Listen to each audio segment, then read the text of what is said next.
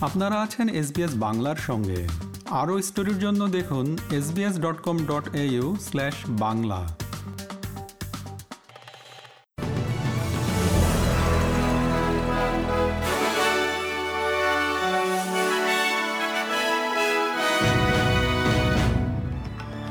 SBS Bangla.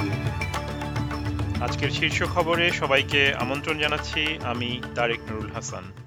আজ শুক্রবার ষোলো জুন দু হাজার তেইশ সাল। প্রথমে জাতীয় সংবাদ। বিরোধী দলীয় নেতা পিটার ডাটন, সিনেটর ডেভিড ভ্যানকে পার্লামেন্ট থেকে পদত্যাগের আহ্বান জানিয়েছেন। সংসদে স্বতন্ত্র সিনেটর লিডিয়া থর্প এবং সাবেক লিবারেল সিনেটর অ্যামান্ডা স্টোকারের দায়ের করা যৌন নিপীড়নের অভিযোগের মুখোমুখি হয়েছেন senator Van. Miss Thorpe senator ভ্যানের বিরুদ্ধে হয়রানি এবং যৌন নিপীড়নের অভিযোগ আনতে সংসদীয় বিশেষ অধিকার ব্যবহার করেন। পরবর্তীতে মিস স্টোকার এক বিবৃতিতে সিনেটর ভ্যানের বিরুদ্ধে দু হাজার বিশ সালে একটি অনুষ্ঠানে তাকে অসৎ উদ্দেশ্যে স্পর্শ করার অভিযোগ করেন। সিনেটর ভ্যান এই দুটি অভিযোগই অস্বীকার করেছেন। একশো মিলিয়ন ডলারের একটি ফেডারেল তহবিলের আওতায় সুইমিং পুল ও খেলার মাঠগুলিকে আরও শক্তিশাস্ত্রী করার জন্য স্থানীয় কাউন্সিলগুলি অর্থের জন্য আবেদন করতে সক্ষম হবে। দেশটির কাউন্সিলে দেয়া এক ভাষণে প্রধানমন্ত্রী অ্যান্টনি আলবানিজি একটি নতুন কমিউনিটি এনার্জি আপগ্রেড ফান্ড ঘোষণা করেন। সরকার বলছে, বছর শেষ হওয়ার আগেই এই কর্মসূচি চালু করার লক্ষ্য রয়েছে তাদের।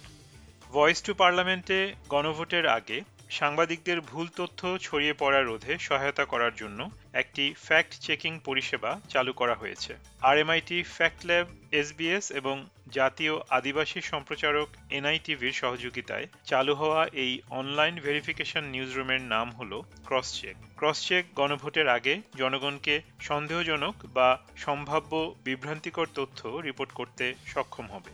এবিএস প্রকাশিত নতুন তথ্য অনুযায়ী, মে মাসে অস্ট্রেলিয়ার বেকারত্বের হার শূন্য দশমিক এক শতাংশ পয়েন্ট কমে তিন দশমিক ছয় শতাংশে এসে দাঁড়িয়েছে। এবিএস এর শ্রম পরিসংখ্যান বিভাগের প্রধান বিয়ন জার্ভিসের মতে, গত মাসে অর্থনীতিতে ছিয়াত্তর হাজার নতুন কর্মসংস্থানের সুযোগ সৃষ্টি হয়েছে এবং বেকারের সংখ্যা প্রায় সতেরো হাজার হ্রাস পেয়েছে। মে মাসে কর্মসংস্থান বৃদ্ধির ফলে অস্ট্রেলিয়ায় এখন কর্মে নিযুক্ত লোকের সংখ্যা প্রথমবারের মতো চোদ্দ মিলিয়নে পৌঁছেছে। এবারে আন্তর্জাতিক খবর। ক্যানাডার ম্যানিটোবা প্রদেশে একটি আধা ট্রেইলার ট্রাক একটি গাড়িকে ধাক্কা দেওয়ার ফলে কমপক্ষে পনেরো জন নিহত ও দশ জন আহত হয়েছে। ক্যানাডার পুলিশ জানিয়েছে দক্ষিণ পশ্চিম ম্যানিটোবার কারবেরি শহরের কাছে এক হাইওয়ের মোড়ে এই সংঘর্ষ ঘটে। বাসটির বেশিরভাগ যাত্রী ছিলেন প্রবীণ নাগরিক। রয়্যাল ক্যানেডিয়ান মাউন্টেড পুলিশ জানিয়েছে, ঘটনাস্থলে সব ধরনের উদ্ধার ব্যবস্থা মোতায়েন করা হয়েছে। উত্তর কোরিয়ার পূর্ব উপকূল থেকে দুটি স্বল্প পাল্লার ক্ষেপণাস্ত্র নিক্ষেপের ঘটনায় তীব্র সমালোচনা করেছে যুক্তরাষ্ট্র।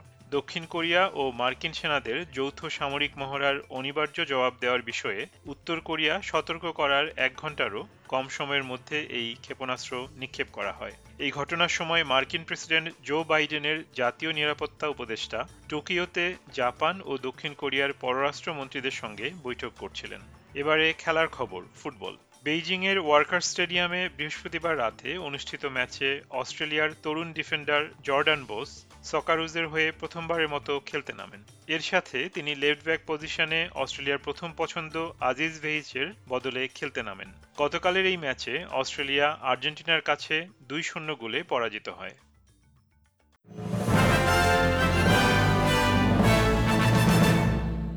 শ্রোতা বন্ধুরা, এই ছিল আমাদের আজকের শীর্ষ খবর। বিদায় নিচ্ছি, আমি তারেক নুরুল হাসান। সবাই ভালো থাকবেন, সুস্থ থাকবেন। আমাদেরকে লাইক দিন শেয়ার করুন, আপনার মতামত দিন। ফেসবুকে ফলো করুন এস বাংলা